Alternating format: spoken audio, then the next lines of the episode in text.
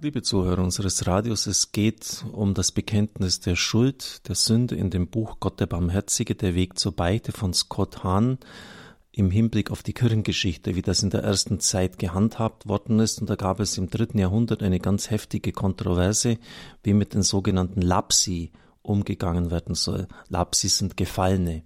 Das heißt, es sind jene, die in der Verfolgungszeit Christus geleugnet haben, im Angesicht von Folter und Tod. Und es hat solche gegeben, die standhaft geblieben sind und vielleicht auch schwere körperliche Verstümmelungen erlitten haben.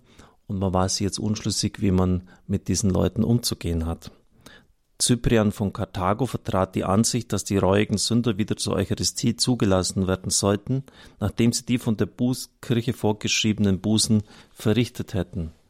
Eindringlich bat er alle Sünder, ob klein ob groß, das Sakrament zu nutzen denn in Zeiten der Verfolgung kenne niemand den Tag und die Stunde, an denen er von Gott abberufen werde. So sagt der heilige Cyprian, das ist dann ein bisschen ein Schachtelsatz, ich bitte euch, liebe Brüder, dass jeder seine Sünde bekenne, solange er, der gesündigt hat, noch auf der Welt ist, solange sein Bekenntnis noch angenommen werden kann, solange noch seine Genugtuung und die durch die Priester gewährte Vergebung bei dem Herrn genehm ist wollen wir uns von ganzem Herzen an den Herrn wenden und Gottes Barmherzigkeit anflehen, indem wir der Buße über unsere Sünden in aufrichtigem Schmerz Ausdruck geben. Wie wir bitten sollen, das sagt er selbst. Und dann zitiert er den Propheten Joel, zweites Kapitel, Verse 12 folgende. Bekehrt euch zu mir aus eurem ganzen Herzen mit Fasten und Weinen und Wehklagen, zerreißt eure Herzen und nicht eure Kleider. Cyprian konnte sich auf den alttestamentlichen Propheten Joel berufen, um auch die Heidenchristen zum Bekenntnis ihrer Sünden aufzufordern. Warum? Weil sowohl der Prophet als auch Jesus, der Retter, und Cyprian selbst das gleiche Verständnis von Sünde, Umkehr und Sündenbekenntnis und Bund besaßen. Die Kirche hatte von Christus her den Auftrag, dieses Verständnis als Evangelium, als frohe Botschaft zu verkünden. Lukas 24, 47 in Jesu Christi Namen wird man allen Völkern angefangen in Jerusalem verkünden, sie sollten umkehren, damit ihre Sünden vergeben werden. Wenn wir die Kirchenväter lesen, werden wir feststellen, dass, wo immer sich Menschen zu Christus bekannten, sie ihre Sünden den Priestern der Kirche bekannten. Wir sehen dies in den Schriften des heiligen Irenäus von Lyon, der 177 bis 200 Bischof war. Wir sehen es um 203 bei Tertullian in Nordafrika und um 215 beim heiligen Hippolyt von Rom.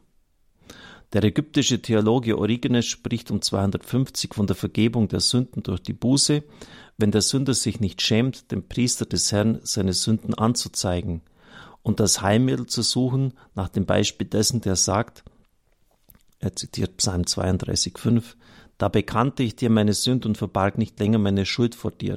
Ich sagte, ich will dem Herrn meine Frevel bekennen, und du hast mir die Schuld vergeben. Zitat Ende. Alles fügt sich zusammen. Gott möchte unser Sündenbekenntnis, weil es eine Vorbedingung für sein Erbarmen ist. Das ist seine ständige Botschaft seit den Zeiten Adams und Kains durch alle Generationen der Kirche Jesu Christi hindurch. Von Anfang an war er barmherzig, doch er offenbarte sein Erbarmen nur allmählich im Lauf der Zeit. Im Alten Testament wies er die Israeliten an, einen Gnadenthron als Thron Gottes zu bauen und ihn im Allerheiligsten über der Bundeslade aufzustellen. Dort war der Thron für niemanden außer dem hohen Priester zugänglich, und selbst dieser konnte sich nur einmal im Jahr am Yom Kippur-Tag nähern, wenn er für die Sünden des Volkes das Opferblut versprengte. Im alten Bund war der Gnadenthron unerreichbar und er stand leer. Im neuen Bund aber wird dieser Platz eingenommen, und zwar durch den hohen Priester, Jesus. Er, der mitfühlen kann mit denen, die schwach sind. Hebräer 4, 15. Das ist übrigens ein ganz entscheidendes Kriterium für die Berufung zum hohen Priester. Mitfühlen können mit denen, die schwach sind. Meines Wissens wird das bei keiner Bischofsliste aufgeführt. Das sind durch die Bank intellektuelle Fähigkeiten, dass die Leute äh, den Glauben entsprechend kennen und darlegen können. Deshalb sind es ja meistens Theologieprofessoren. Führungsfähigkeiten werden offensichtlich kaum abgefragt. Und dieser eine Punkt, dass sie der Schwachheit unterworfen sind und mitfühlen können, offensichtlich auch nicht. Aber es ist ganz entscheidend. Dieser hohe Priester möchte nicht, dass wir in Furcht und Zittern Abstand halten, also Jesus Christus, sondern dass wir hinzutreten. Hebräer 4,16. Lasst uns also voll Zuversicht hingehen zum Thron der Gnade, damit wir Erbarmen und Gnade finden und so Hilfe erlangen zur rechten Zeit. Dieser Aufruf konnte nur aus der Fülle der Offenbarung Gottes kommen. Denn Barmherzigkeit ist die größte Eigenschaft Gottes. Interessant, das hat er jetzt nicht für das Jahr der Barmherzigkeit geschrieben. Hören Sie die Begründung. Warum ist sie das? Nicht, weil sie uns ein besseres Gefühl gibt oder uns mehr anspricht als Macht, Weisheit oder Güte. Sie ist deshalb seine größte Eigenschaft, weil in ihr seine Macht, Weisheit und Güte vollendet zusammenfallen.